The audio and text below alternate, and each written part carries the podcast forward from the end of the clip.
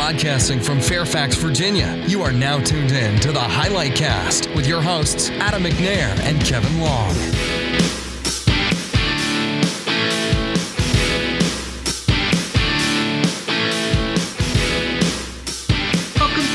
Another episode of the Highlight Cast. So, uh, this is Adam McNair, and I'm joined for our special year end uh, podcast edition with, uh, as always, uh, Kevin Long. But also, this session, we're joined with by Ashley Nichols, Tamar Mintz, and Victoria Robinson. So, this is our uh, leadership and marketing team um, here at, at Highlight. And wanted to get some representation from both the uh, the ops side and the BD side and our, our marketing team. So uh, Victoria leads up marketing. Uh, Tamar and Kevin are part of the leadership team, two of the leaders of our uh, our delivery organization, and uh, Ashley leads up corporate development here. So uh, thank you for, for, taking time to participate in the highlight cast. welcome everybody. Good to be here. All right. So as we look at 2020 and what we are going to uh, talk about here today, so uh, some of the the podcasts we've done here earlier, we've talked about what a uh, strange and different year it really has been. We've gone completely to to telework. We've um, we've you know got a pandemic, um, you know that has really changed the way we do business and the, some of the kinds of business that we are doing. Um, and I think the the first thing we wanted to talk about before we get into some of those specifics would be uh, what's everybody most most proud of that they were able to accomplish this year. Uh, and we can just go uh, around the room. Uh, go go to Tamar first, maybe. Or or what, what's what's something that you look back on that you think is um, you're proud about from from this year. Uh, so that's such a good question. I think the thing I'm most proud of is how our team has cohesively come together. I think this year has been tumultuous to say the least, and allowing for flexibility, increased communication, and letting our team be okay with uh, somewhat lack of structure and being okay with experiencing whatever they have to feel in this time um, has been something that I think our organization has done really well as a whole. And I think that our employees have really felt the fact that, you know, the priority is obviously and will always be our customer, but we can't support our customer without the team that we have. Yeah, I, I, think that's a very, very good point because I, I, do think, um, and we'll certainly talk more about this as we talk about some of the support that um, specifically your team has has you know, been engaged in, but the whole company. Um, but it, I don't think you can consider yourself to be a, a reasonable person and sit and have a conversation about acting like it's just business as usual and just go get things done and um, I mean when you're at the point where you're wiping groceries down with wipes and having to have conversations about is this a thing that we're supposed to do? Like life's just not normal. And so p- pretending that everybody eh, is going to be able to to act like it isn't, I, I think is foolish. And at least with, when you went to an office, you compart you could maybe compartmentalize a little bit. So if you had somebody, you know, painting your living room, you're like, well, that's a disruption, but I'm going to the office. You, you didn't get out of this because you're also working at it at, at home as well. Um, Ashley, how about how about you? What what's uh, you know kind of sticks out to you about uh, about the year? Yeah, I think that you know from a growth and development perspective, I think that uh, you know in the last you know half of the year, especially, we've really been able to grow the team.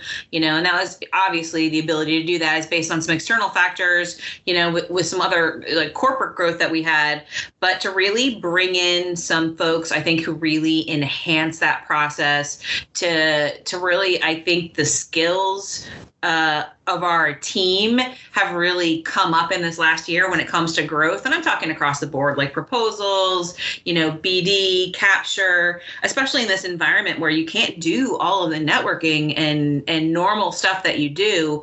You know, folks have gotten proactive and creative about how they are you know leaning into some of the, the new paradigm for for how you connect with people um, and strangely enough, even given all the limitations, we've developed some of our largest, best, most strategic relationships during this time.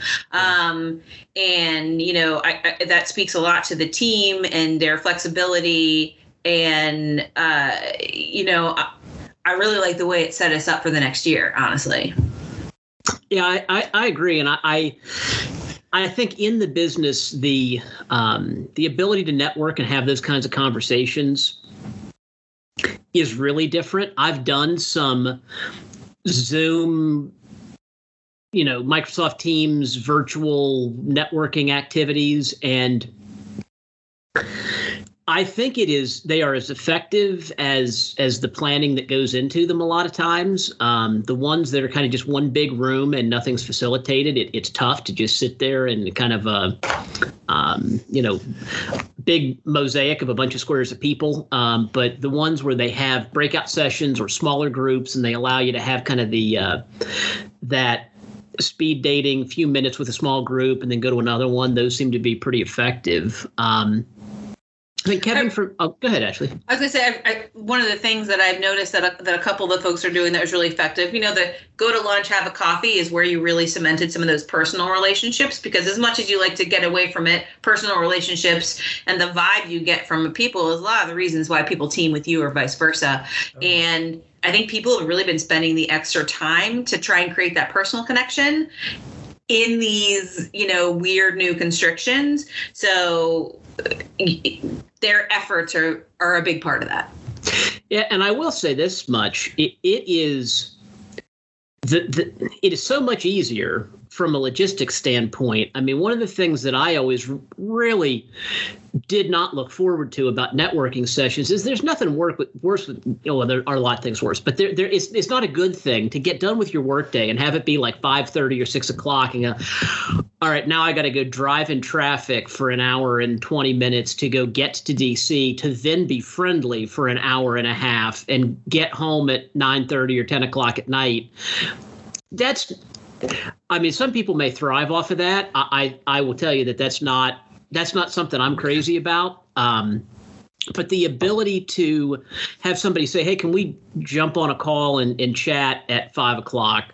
Yeah, if I'm just sitting here working, absolutely. You know, I'm I'm happy to do that. Um, and, and, taking the logistical part of it um, has been has big been a big impact. But I, I also think that's just in general um, the the the nature of of not having a, a both the commute, but also you know offices. As I look back on um, the amount of miles I would put just either going to DC or Rockville or Ashburn or wherever, that whole day, you've got a big slice disrupted out of it and you don't have that as much anymore. And so when you talk about commutes to the office, I mean, one of the things that Kevin uh, used to say was that you could, your commute to our office or your commute to Boston took the same amount of time. Absolutely did. And so I know there was a lot of of changes in your operational corner of the of the of the company uh, as, yeah. as, things change. So what what what what things are you uh, proud of from the year? Yeah, so Tamar and, and Ashley got the the all, all, those things too, and so I'll, I'll hit the the logistical uh, things.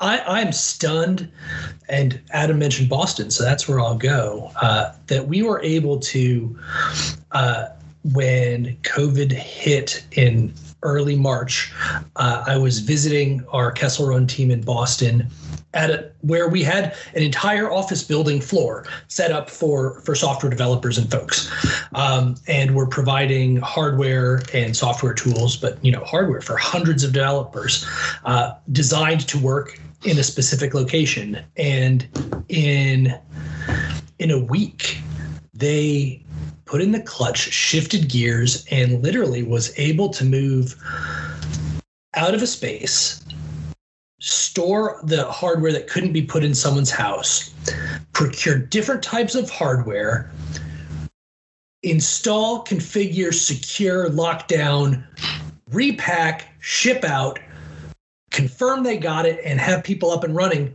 for 600 developers in a week. So the, the fact that that uh, we were able to really help our customers move from we're co-locating and we're working and we're working side by side to we're all going to work from home. We need different equipment and different technology to simulate working side by side in in no time at all. It was I don't know how they did it, but they did it. It was amazing. Yeah, I I agree with you. I think there's so many. Um, you know, your example certainly, and when we start to talk about SBA, that'll be another. I think to Ashley's point about just the the operations as a whole, um, there were so many things that we accomplished that would have been difficult anyway let alone to be doing them in the midst of we're not going to do it from the office, we're going to do it from home, and we're going to do it with a pandemic going on and all the other things that happened with that. Um, now, Victoria, you're um, you, you just joined us this year, but certainly in that this amount of time, I feel like have um, know, really advanced the way we communicate externally and have been a real integral part of the team. Uh, in the time that you've, um, you know, as you look back at, at this year and, and joining the company, uh, you know, what are what are things that that you're proud of? I mean, a big aspect of it is being able to even join the team amidst a pandemic. I mean, finding a job in the middle of a pandemic is already challenging. I also uh, moved across the country this year. So, being a part of a new team, also transitioning to being remote full time, and being able to, you know, put that structure in place for a marketing department that, you know, hasn't gotten a lot of you know resources recently you know it's been a great transition and it's really cool to see all the growth this year and how we can you know elevate that for next year too. Yeah, I, I do. I, I remember uh, as as Victoria and I were talking, it was you know, well, I'm I'm here locally and I can get the laptop, but then in, in a couple of weeks I'm going to be in California, and um, you know that that's that's something that I think has been really powerful for us as a company is the uh, the the mindset of we can have folks that are working from anywhere. And so uh, we have it's interesting kind of the the intellectual boundaries you set up. We've always had a team in cincinnati that's been supporting some of our internal uh, activities. But somehow that was that was more okay or or like that wasn't an issue. But if you'd have said eight months ago or ten months ago or a year ago um, are, are we going to have some people that are running you know, that are team leads and managers of functions in the company that are going to work from California. But I say, well, not California. Like, I don't know what it is that's different about Cincinnati as it is to California, but somehow it would have been like, I, that seems too far. Two more hours. Two time zones, yeah. right. Um, and and I think uh, the ability to um, draw on talent you know from across the the country is is important and i think um, the ability to have uh, you know different different viewpoints and different perspectives and diversity of opinion. And uh, i don't know if there's something you know innate to say that somebody with a midwestern opinion or a, a west coast opinion is is going to look at something you know it, are our marketing materials going to look different. Maybe you know and i i think um I, I think it's good to get some different you know viewpoints but and just tactically it's also handy because now uh, you know v- victoria is always available in in the evening because the evening's not really the evening it's it's the afternoon for her. So that's uh that's helpful often as well. Yeah and i, I would um i'd say for something you know that i i, I am am proud of is that um there were a lot of things that were different and changed and growth and everything this year. And I think that um, I think everyone handled it really, really professionally as it, you know positive and and thinking we were going to be able to do it and I've worked a lot of places where internal departments screamed at each other and um, you know, there was a lot of, of kind of infighting or, or arguing and all of that. And um, w- whether it be bids we were doing in the middle of this or or the you know the big programs that that, that we were ramping up or you know the the relocation of teams in Boston all these things um I, I feel like it was, I'm not going to say that it wasn't stressful, but I would say that I, I, felt like we weren't creating our own stress. You know, not creating your own stress and not creating your own problems, I think is um, is a real testament to just te- the, the team. Not making the world any harder than it already is this year. Absolutely. Yeah, yeah, and I I think that's um, I really respect the people we have on our team because I think that's a personal thing. I don't think that's uh, you know, you set a corporate policy that you're not going to be, you know, n- not going to be difficult. Um, I, I think that's just HR uh, policy two point three point one. Why did not do not be earlier? difficult? right, right. And, and, subsection four, please see the "don't do stupid things" clause. Yeah, like I, you know, I, I think we've, um, and I think that goes back to culture. You know, I, I think that um, there there have been books written about the the value of culture in an organization and there's there's so much that you can do from a policy standpoint and write and say but i think as everybody acts and and the the behaviors they exhibit uh, that's that's that also sets the pace for other people. And um, it's just kind of a known thing that you're not gonna uh, what you're not gonna do and what you are gonna do from a uh, you know, the way that you engage and talk and everything else. And so I, I think that's a, that's the whole group that has um, it's helped us be that way. And um, and so I, I think you know going into um, into more details on things that happened this year and um, you know i think our support of the, our our small business administration customer has been really really tr- hugely transformational um, and I mean, I, have been doing this a long time, and it's the biggest, it's the biggest undertaking that I've ever seen or been a part of. And uh, you know, I, I, I used to be really impressed about the fact that I'd been involved in like four or five hundred person contract transitions, and that doesn't seem like it's a big deal anymore. Um, t- Tamara, you want to talk a little bit about just, you know the, the personal experience of of what it was like because you know we've talked a little bit about it here and and and um, you know the companies talked a bit a little, little bit about it that that we're supporting their uh, some some of the loan processing and it was involved in, in ramping up you know hundreds and hundreds of people but it, I was legitimately concerned about you, or uh, you know, during a lot of that, and, and a lot of our team during during a lot of that. But personally, what, what was the the tempo of that like from about? I guess I guess we started. What was it about uh, March? I guess March. Yeah. Um, so I think you know this program came to us sort of as uh, a little bit of a surprise. Um, we've been supporting SBA since 2017 and have been supporting um, disasters across the country since then. So that work wasn't foreign to us, but the scale of the SBA work was. And so I think we were just starting to get into the new norm of how to communicate, how to work with each other remotely. And then the customer said, um, small businesses are being impacted. We need more help. And I think this is a true testament that they came to us is based off of the relationship that we have with the customer and the work that's been done by our staff. And I think the funniest thing that happened is um, they said, We need you to bring 500 people, brand new people. And Adam and I talked and said, okay, what is this going to look like? We can definitely do this. And we're like, it will take us a month. And they said, Yes, a month. We can do this. And then the next day, the contracting officer called us and goes, Consider, and it was very funny how he said it consider this your first change order. You have until the end of the week.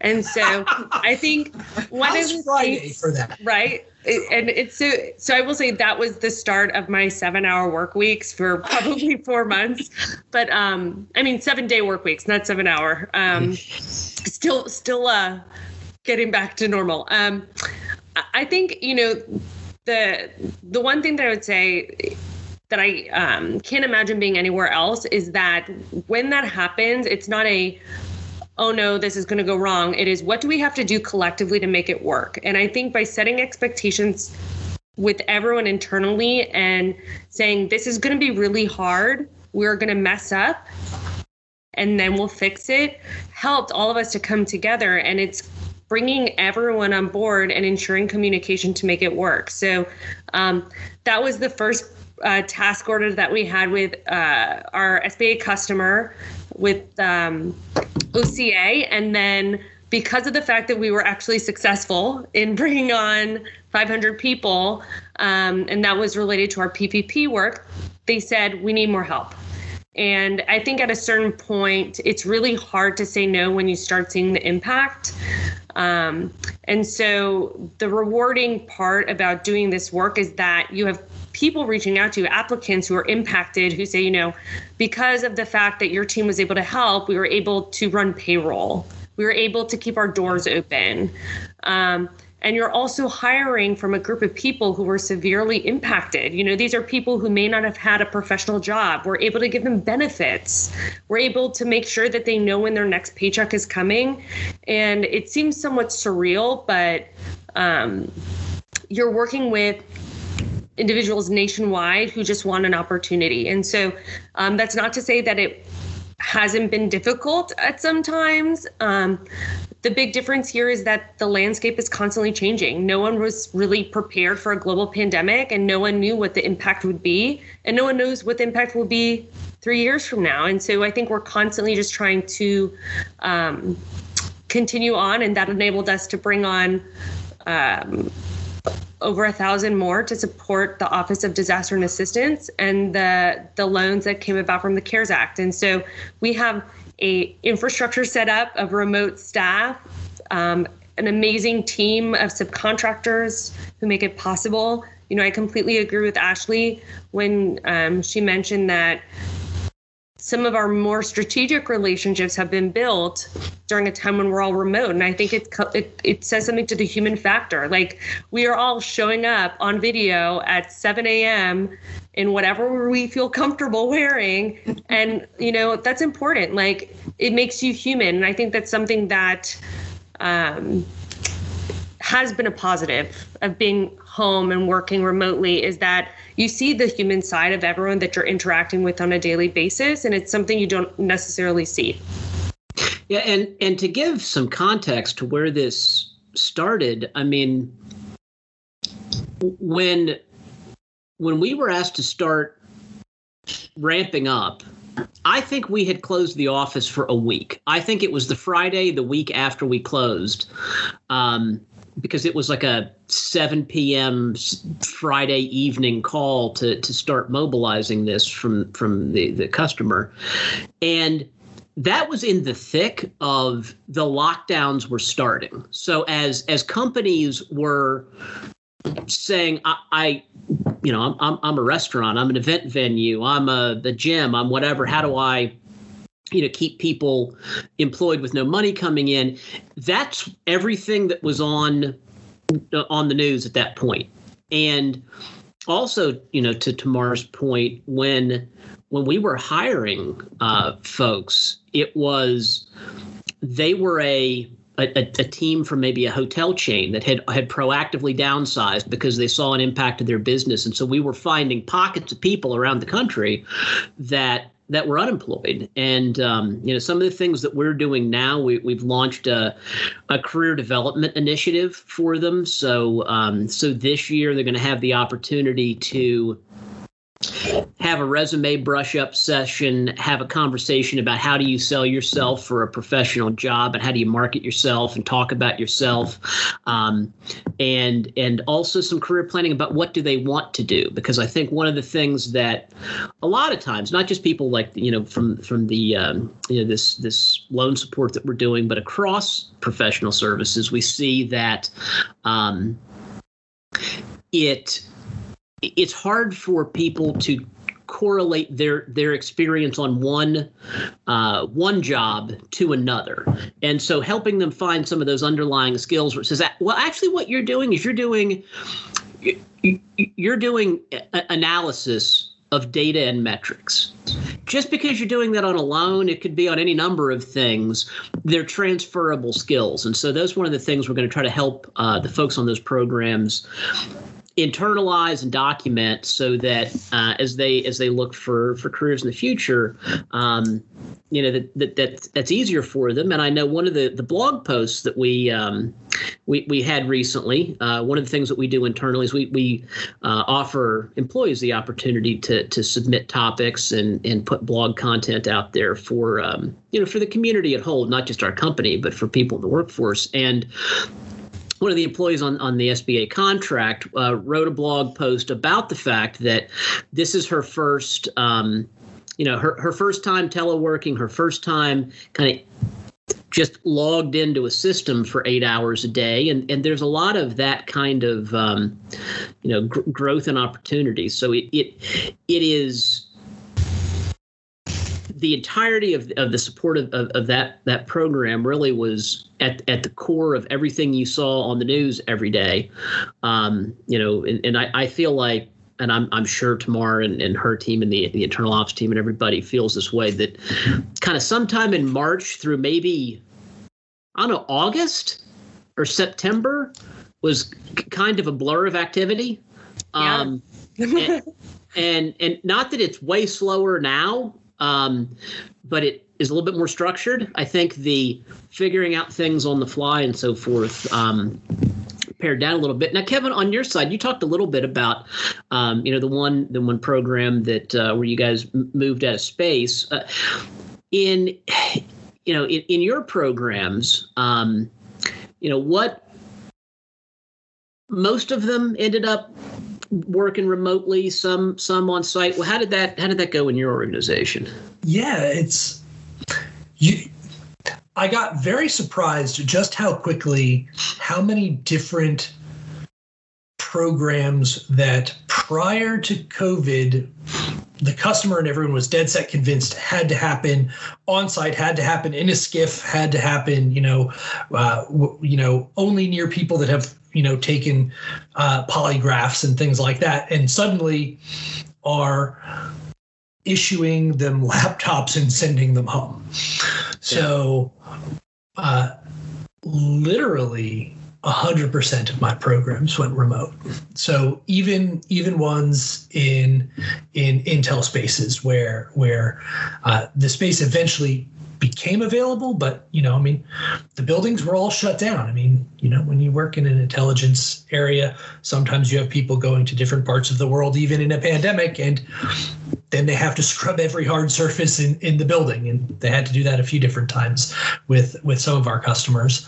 And so we found people getting really good at finding the unclassified bits of their work that they can do at home to then be able to hand it off to you know a much smaller period of time in space where they put in special sauce you know the stuff that that, that can't be done uh, on an open line.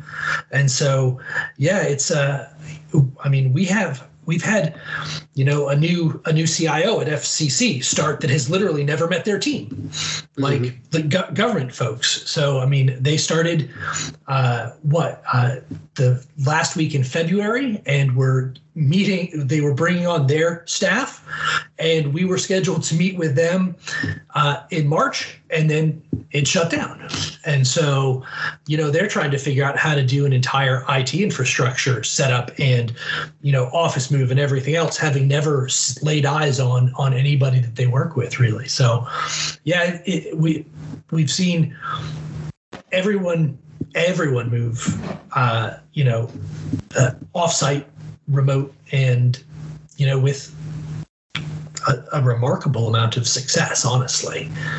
Well and so i think that speaks to the fact that some some of the things that we do are pretty easy and not terribly affected by being remote um, what what I'm curious to ask is what are the things, uh, and actually maybe if you have some some thoughts around this, what what are some of the things that you've encountered that are really hard to do um, in mm. in the remote co and, it, and it's not just remote it's also remote yeah. and pandemic because even if it was remote travel is a thing that you can do and do some things you know in person and i know we've we've worked in companies where the proposal shop might be someplace else the contract shop might be someplace else but occasionally like for kickoff or something you could decide to go get everybody in a room uh, are there are there what are some things that strike you as being significantly more difficult that, that you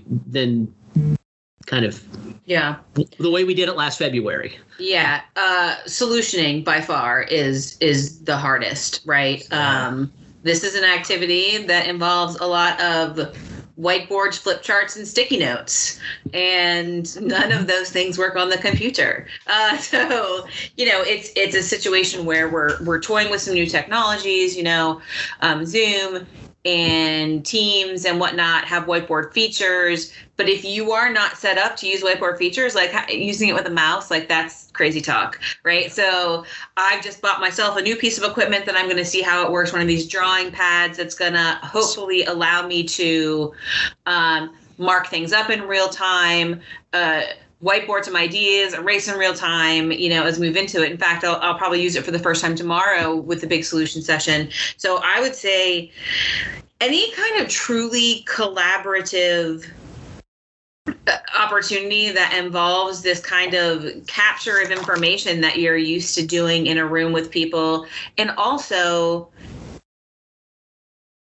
looking around and being able to see their faces and sort of acknowledge their buy-in right am i going in the right, right direction you know when we're, when we're on zoom and we're solutioning you know I, I, had this one project where we started where nobody was ever on camera right and i was going to force people to do that they don't love it necessarily but i started being on camera all the time and i think that had other people be on there. So I don't have to ask all the time. Does that make sense to you guys? Because I see your heads nodding and things yeah. like that.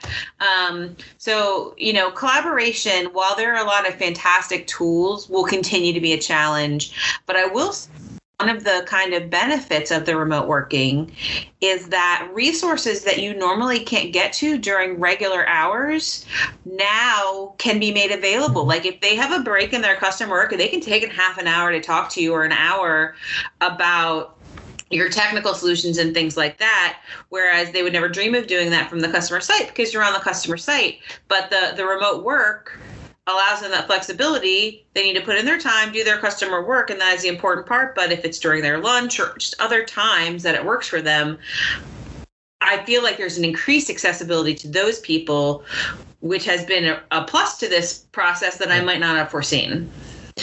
Yeah, I think that's a good point because I, I think you know we, we block out meeting times and we block out our days in hour, half hour increments. And occasionally you have a conversation where you feel like it took exactly the amount of time as was budgeted for it.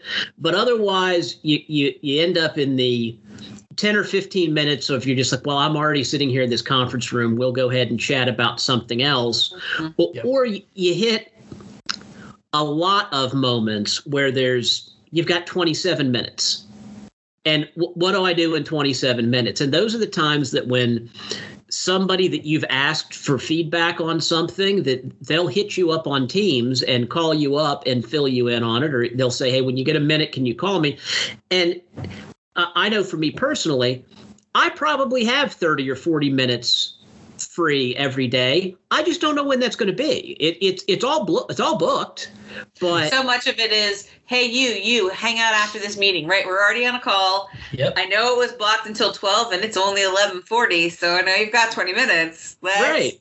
let's yeah. pivot real quick to this and i find that's the downside to those scheduling and those increments has been that and there's no commute time people have been like jam packing every block of time and i have been having these conversations and I have been blocking off half hour periods so that I can mentally pivot to new discussions sometimes.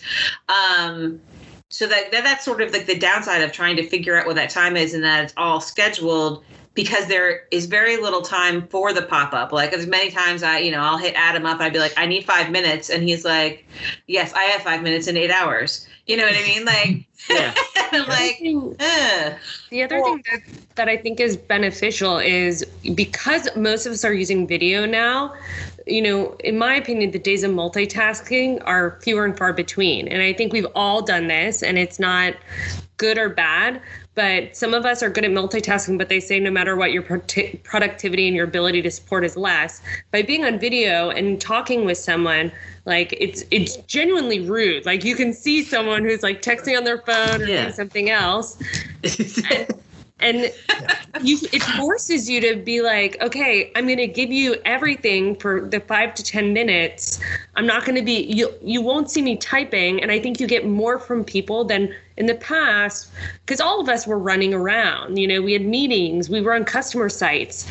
Yep. And so being able to sit and talk for five to 10 minutes, and it's like this new level of just total collaboration and respect. And not that it was a lack of respect before but it's showing people that we're giving our full and undivided attention which i think also um, is beneficial to the organization. I think it, I, i've been describing it as like intent and creating intent around the things that we're doing. And i think to your point everything has to be much more intentional right that is uh, absolutely because, the word that I had. In oh yeah, yeah, because we're, we're not going to pick it up later, right? And it's the intent around you know solving the problem that we're we're solving over the ten or fifteen minutes or a half an hour that we have, and we are much more efficient at getting things done when we are all less distracted and not doing stuff during that meeting. And then I think there's a lot of intention that spreads out into how we want people to experience this COVID pandemic inside of our company, right? Like, what are what do we what is the effect on that culture and what do we want it to be and being pretty intentional about that. Um, you know, some of it happened just by default, right? You know, you realize everyone can tell when I'm doing something else, and so I need to not look like a jerk, right? Um, but I think it's created some really healthy habits around balance, around acceptance, around all kinds of things that then pervade the larger culture or can in a more intentional way, even when we go back to the office.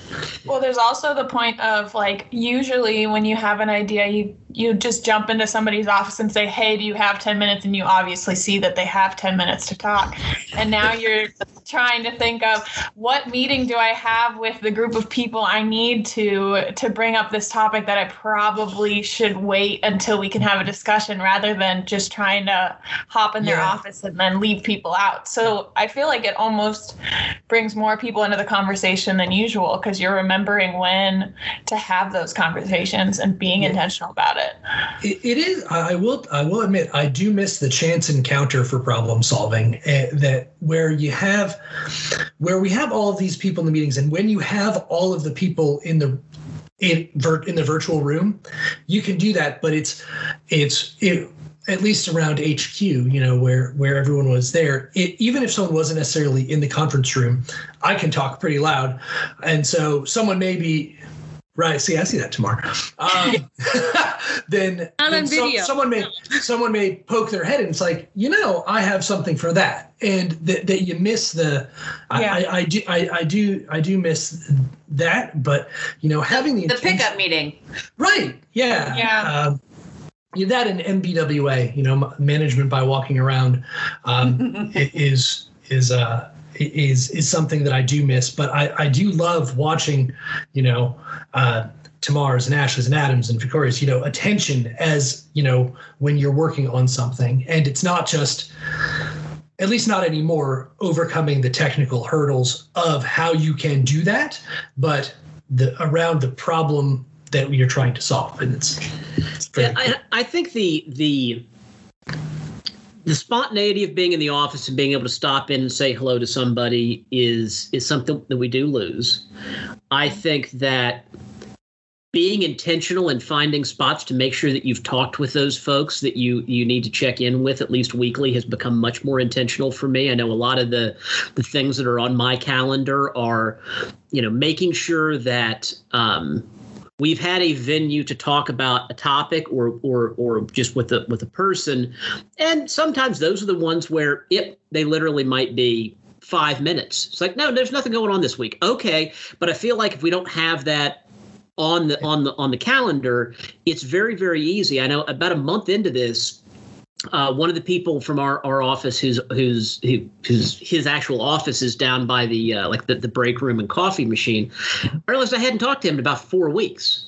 I was like, oh, I we need to create a mechanism for those because yep. I that just doesn't happen. And and the one thing that I, I do think is is helpful, and this goes to Tamar's point about um, kind of focus is it would be very very common certainly for me and i think a lot of us that you're sitting at your desk doing you know quote your job or work and somebody says hey do you have a minute? Well you do but what you've done is now stop change gears stop working on what you were working on try to unpack that out of your head engage on something else and I don't know if everybody is this way, but it's very hard for me. If I was in the yeah. middle of, oh, here's how we're going to do service desk ticket management, or you know, I'm looking at financials for something or whatever, and now it's, hey, this employee is interested in a- advancement. Where do you think we can have a team lead spot open up in the next six months? They're totally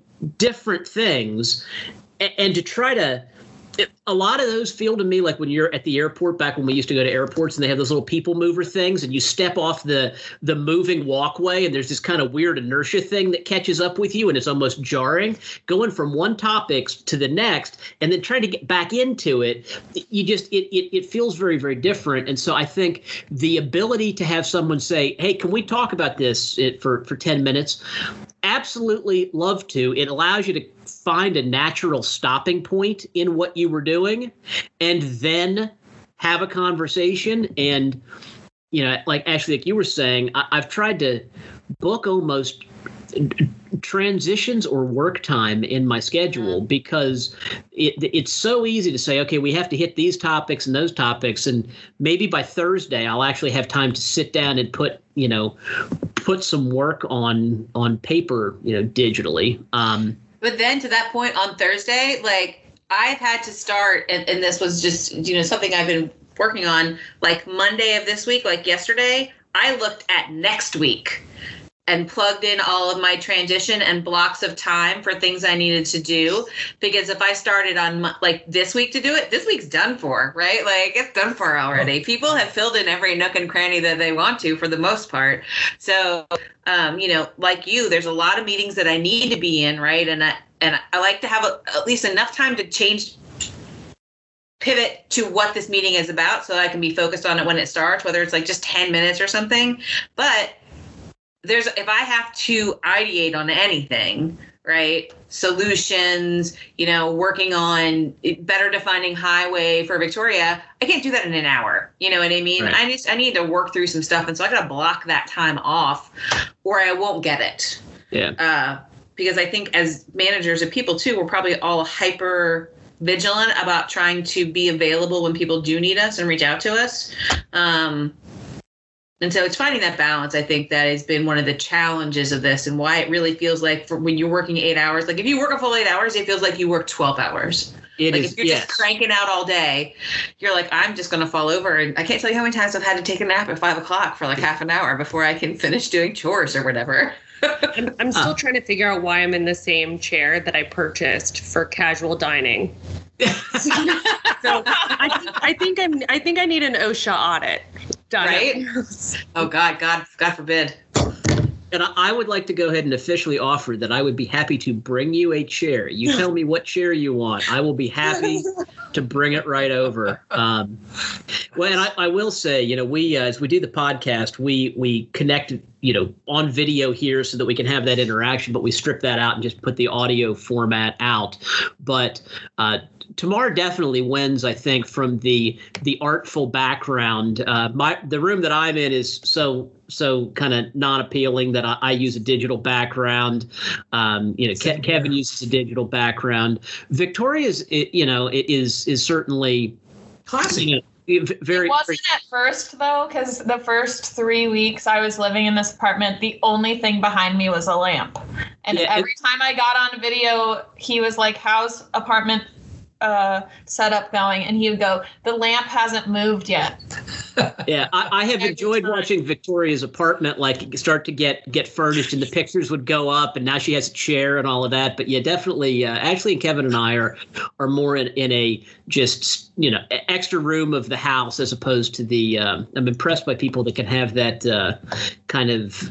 I think you call it mise en scène, maybe. Um, for, so Oh, it's for- yeah. actually it's actually called um, limited Room rating. L- What? People, it, it there's a big thing on Twitter and everything now called room rating, and people rate your room that you're. Oh, Oh my gosh. So this Oh, is yeah. actually the, the Oh. result of limited space. So Yeah. because there's so limited space, I'm either here or I'm in my kitchen or I'm in my bedroom. And this So- felt like the better, the better So, so you're saying funny that I should before- hold meetings from my kitchen? This is my I don't. actual office. It just looks like this. Before I moved, my first week at Highlight, I was literally at my parents' house because I hadn't moved yet. And every time I got on a call, I had this ugly curtain behind me in this like old forbidden chair because it was the only place in the house that I couldn't get bothered during a meeting. And I was like, I'm so sorry. I had not discovered the custom backgrounds yet. I was like, well, this'll do. And you know, it's it's interesting. Going to one of the other things that I think is difficult uh, during this time. One of the things that we've had very limited success, and we've actually stopped stopped really trying to to engage with them for a little while, is during the pandemic.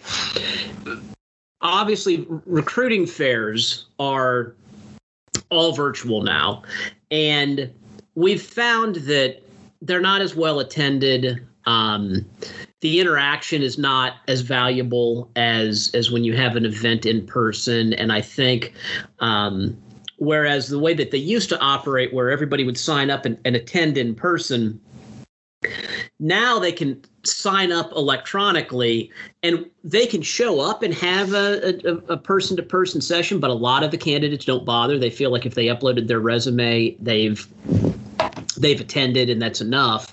Yeah, Um, There's nowhere near as much buy-in. Yeah and so so I think you know recruiting. We're doing more of the just the typical recruiting. It, it is certainly easier to get a hold of candidates now than it than it used to be. Um, but I was, I was curious at, at asking. So you know, Victoria, you've got a, a unique perspective on, as you mentioned, um, joining an organization during COVID and. Um, what was the like the new employee experience like like how how did you how did you meet everybody? Like how did you know i know you you were technically here you know locally while you- when you when you you signed on. So i think you got to see the office in person maybe. I don't- did. i don't know if you were allowed to go inside or not. That was during like major lockdown time. But so talk, could you talk a little bit about just what that was like Well, it was unique because I remember us having a couple interviews, and I remember talking to Ashley, and it was both of the times I talked to both of you. It was probably the most. It felt like very informal, so you probably got more of the, you know, uh, authentic like person you're going to work with than you would normally would because you're not sitting in an office freaking out about an interview, and then. I think it was most of the jumping on calls, going, oh, these are the people I work with now and then trying to figure out okay where's the org chart so i can figure out what like what level of the organization are they in? Who do they work with? I'm still probably working through that but you know uh, luckily the nice thing is that because i've come on later in the year uh, fiona our hr person and then um, a couple other people have put in Paycom and those kinds of things to help me understand where things are. I think it was easier than I expected it to be, but it was definitely some of those moments where it's like, well, this is not normal. Now, as far as meeting people, was it mostly just sitting in group meetings that you had been invited to, or were you reaching out to people individually, or people individually reaching out to you? Kind of, how did that how did that go?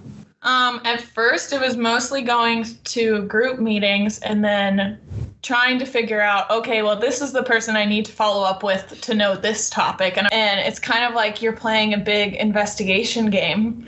And I know the first week I was, I asked around and I was like, well, who's in charge of this? And then I would schedule 30 minutes on their calendar and they're like, I don't know who this person is. I was like, I'm the marketing manager. And they were like, we have a marketing manager again? That's awesome. Here are the 30 things I've been waiting for to give to you. Well, yeah, that, that and that is, I think, probably as far as meeting people specifically in, in you know in your in your position, you work with so many people in the organization that it it probably drove some of that um, some of that interaction with everybody kind of off the bat. And uh, it wasn't you know it's not i don't know how many of these jobs we have like this but it's not just a go go, go sit and you know do your own job and you you, you, you receive an input and send something out. And it, there's no real kind of kind of cross pollination across the organization that's that's really required. Um, well so we've got probably uh, you know 10 or 15 minutes here more to, to, to talk. And i just wanted to ask the question as far as um, for for your kind of personal work goals for for next year. Um, you know and i'm not talking you know corporate goals. We, we've we've been working on those and communicating them and so forth. But um, now that you've been working remotely for I don't know, I guess nine months now, and um, we have some amount more, you know, going, you know, going forward. But what are the kinds of things that that you, um, and you know, maybe actually, if you have any, um, if you want to want to start, but from uh, things that you think you want to you want to start doing next year, things that you want to stop, you know, you, you want to do differently. Um, any thoughts about, you know, kind of the the things that you you're doing going into next year? You must have been a fly on my wall the last couple of days. I feel like that's all I talk about.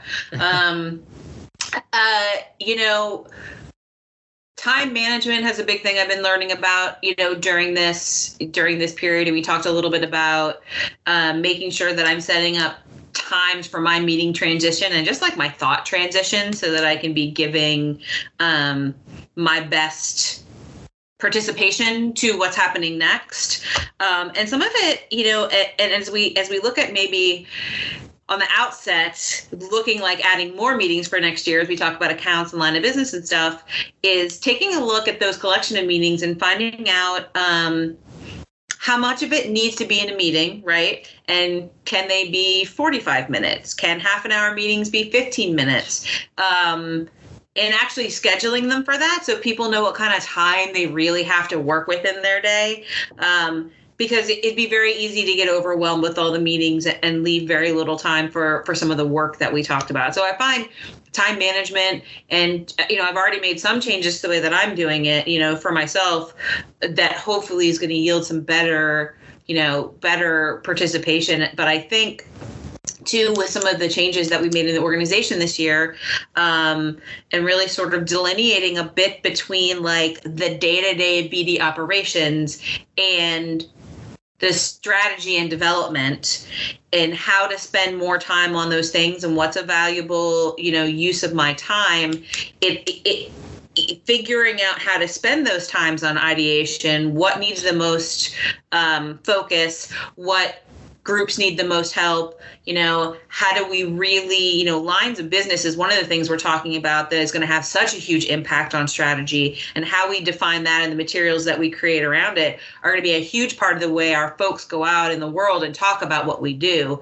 So you know i think you know, letting go of some of the stuff that I felt like I was trying to stay on top of for so long and letting it sort of exist in this other space and really spending the time and focus on those so that we have this toolbox of, of things for how we present ourselves out there. And not just marketing stuff but really like how we tell the highlight story and making sure all of our people know how to how to tell that story effectively.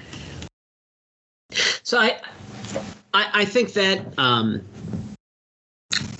I think that makes you know a lot of sense probably for a lot of us. I think those ideas around intentionality and um, also I think being able to divide out you know what the real expectations are um, and is is certainly something that I, I think is a good point for um, certainly for me for next year and dividing out the kind of the daily um, the daily activity and the strategic activity. I mean, Mhm. to quote, I mean, I, I, so, something that it was impactful to me uh, years ago. Vish Varma, who uh, we used to work with, um, said that you know the things, and this is probably not not originally attributed to him, but it was something that he said frequently. Is that the things that are urgent are often not important, and the things that are important are often not urgent. And you know, I think the those things that just have to happen on a regular basis. And you've got you know we're shipping equipment to boston and we're onboarding and we're offboarding and all of those things. Um, making sure that that becomes routine and as error free as possible has been a big area of emphasis for us and i think will continue um, into next year that you have to the fundamentals of, of, of what you're doing you, ha- you have to be able to to execute on and not have to have it take all your attention but it's just so easy for it to take all your attention um, Yeah. And, so to think about that is like, do we strategically to be able to shift and be like, okay, the operations run right, so now we can think about um, strategically. Is this a line of business we want to be in? And if it is, what kind of skills and qualifications do we have to add, right? Um, and because I think there's a lot of that in our future, you know, is the who we want to be when we grow up. That I mean, it takes some people sitting around noodling some things out and spitballing ideas with each other and being like, okay, we agree. These are areas where we want to focus. And so we want to get some people certified in this and that. And that's part of how those lines of business are going to grow. And and then super important to the opportunity owners and the capture and the marketing uh, of what we do so they're sort of you know just intrinsically intertwined there um, going forward for sure Um, yeah, so uh, Kevin, um, I see that you're you're you're off mute, uh, which is either either a digital signal that you had some thoughts or inadvertent lack of mute button. But uh, your thoughts for for things like that for next year. Uh, I I couldn't agree more with Ashley. Right? I mean, 2019 2020 was about making sure that we were doing the right things day to day, uh, and I think that we focused a lot on that. Um, you know, how do you take the hill? And with uh, next year, really looking at you know what hill do we want to take? Right? It is taking the time to look at at you know how, how do we want to to position ourselves if doing you know DevOps, DevSecOps, right? How how are we going to be able to uh, compete in you know a world where tech challenges are more and more uh, common and, and things like that, and the ways to to put uh, highlight and in a direction that is uh, good for the government, interesting to me, and good for the, the folks that uh that, that, that work with us uh, uh, are are really the, the things that I, I'm looking at at for you know making sure that we get 2021 squared away with that. And it's uh, it, and you know for someone whose motto is you know often solve today's problems today it's uh it is a, a it's a different part of my brain right and so Yeah. it's it's exciting so Yeah, I, and I, I, I, I agree with you. I mean, I'm I'm often in that that camp. Well, because I, I think you know our business, especially where the capture and BD side of things and the operational side are related and we we've done a lot of work to try to make sure that we only propose things that can truly be executed and that we're not going to go to a price we can't do the work and any of those kinds of things.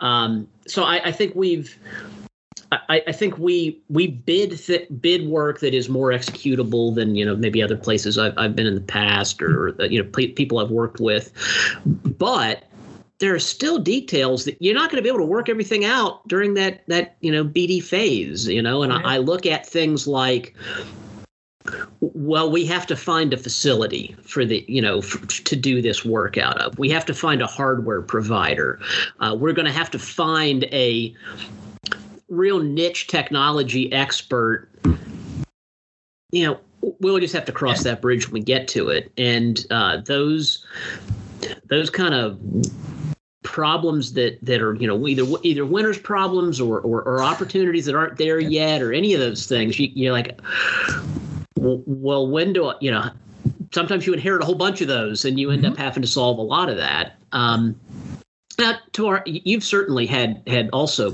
quite the quite the year um, in in, a, in a not unparalleled way that I could ever ever certainly have seen. Are, are there things you know other than not working seven days a week? Are there are there are there you know, and maybe getting a chair that is is, is not a casual dining chair. Were there were there things that you were thinking about that you wanted to to to uh, to do for next year? Yeah. So I think if you've ever worked on a program with me, um, my biggest challenge is if it's not perfect, it's done wrong. And I think, you know, this past year has, I see a lot of smiles. I'm tough, I know it. But um, I think the big thing for me is that this year has really shown a lot of like actual problems, like real things we have to worry about. And it provided a lot of perspective. So it allowed us to collectively say, okay, what's actually the most important thing and has helped prioritize. And I think that's something that I hope that I'm able to continue with over the next year. Um, yes, and I um, perfect is the enemy of good. And that's something that I've heard from many people. And I know that that's a reality. We're all imperfect people. Um, the second thing is every year, I think my goal is always to get a little smarter. And I think that means different things to different people. So personally, it's how do I help support the PMs that work in the mission support organization? How do I support them better? How do I help them think outside the box a little more? Because they all have different challenges, and that's something that is an exciting opportunity for me. And also, bigger picture, how do we increase? our ability to support the customer. Like, what are we not bringing to the table now? And I think some of it is just a lack of knowledge. I don't know if it's technical, I don't know if it's just not thinking about it, having the discussion. So, kind of forcing our collective group to be uncomfortable with, um, comfortable with being uncomfortable. Sorry, comfortable with being uncomfortable in that setting. Because if um, the more standard things are, the less the less we're really helping ourselves and i think that's one of the biggest challenges that i think happens is you get used to the day the day to day and so every year i tell myself okay i need to get smarter about something otherwise i'm going to be i'm going to become complacent. And um, it's it's one of my biggest um, nightmares to happen. So I'm hoping that this year that I know it sounds silly, but I think we all want to be the best we can be. And so I think for me, it's always what can I do better that I didn't do last year? How can I be smarter? So, you know, and I know that we work with a lot of really smart people. So how can I leverage that? And here's one thing that I will say, and I think that goes, you know, it's another part of, of my previous comments about the culture of the organization is I think all of us really are constantly trying to do things better. And and I think that there's a lot of organizations, you know, that I've been exposed to where you, you maybe don't find that as, as uniformly across the board. And, um, you know, this is not a,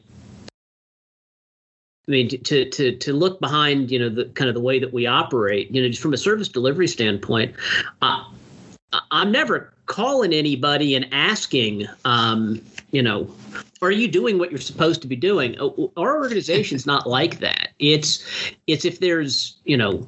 Uh, uh, call me if, if I can help or if we need to talk something over because I everybody here is really trying to push in the right direction and and do the right things um, and and so I think that's that speaks again to the to the you know to the people that that we're all trying to get better on on an ongoing basis. And i think that's um, I think whether it be the SBA work, whether it be the, the, the Boston work that Kevin mentioned, you know, some of the things I, I think about all the programs that we've won in the last several years. And some of them it was like hey look we, we know we know and have done a lot of this part of this work lots and lots of times but every program is always a little bit unique and a little bit different. It's like okay we're going to go figure that out. We're going to go learn that. And that was the fun part the exciting part. It wasn't this like oh. oh no i can't believe we have to go you know do something new. And you look for an opportunity to learn something and, and get better. Um, now victoria just you know, what, what are your thoughts about things that you want to do going into next year Well, I luckily have the luxury of being on the West Coast and three hours behind everyone else. So I think one of the big goals is getting all my meetings in the morning so I can have uninterrupted like three or four hours of work in the afternoon and trying to figure out the balance between having that informal meeting time where I can just touch base and go, hey, I thought about this thing. What do you think? Or, hey, we haven't talked in a while. Let's talk about something while we both have 15 minutes. And then having those structured meetings of, hey, this is the strategy going forward, or this is the message we're trying to push. And trying to figure out that balance of having those intentional conversations versus those informal and, you know, still trying to meet everyone and make sure everyone's needs are met from an external and an internal kind of perspective and making sure those messages get out. So it's kind of a mishmash.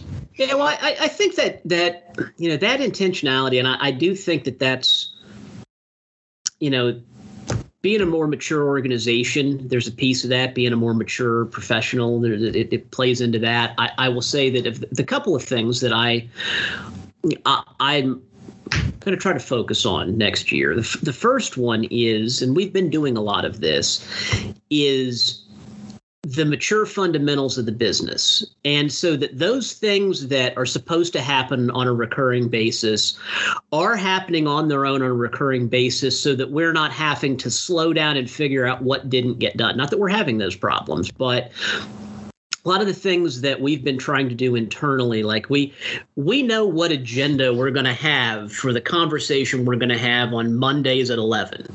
and if we're going to stagger what we talk about there that we remember that and do it and it's intentional and just things like the agenda and the artifacts for that conversation they're going to come out 24 hours ahead of time so that if somebody wants to read ahead they can do it. And those are just the the the organizational maturity that I'll say I I've not really been around that much. I don't know if there are some of the kind of marquee names in in technology or GovCon or wherever that that that operate that way, but certainly the places that I've been were, were typically not that way. There were some I would see some like big BD meetings when you were at CACI back in the days. You you might get a read ahead and get some things before then, but um, I think at the time i viewed it as like well this is just more stuff that i i need to do. But i think there's a way you can do it where and this is where you make sure that people aren't overtasked hopefully that if you can have people where it is part of their job to do that and it's part of the time that they're supposed to budget and it's not just saying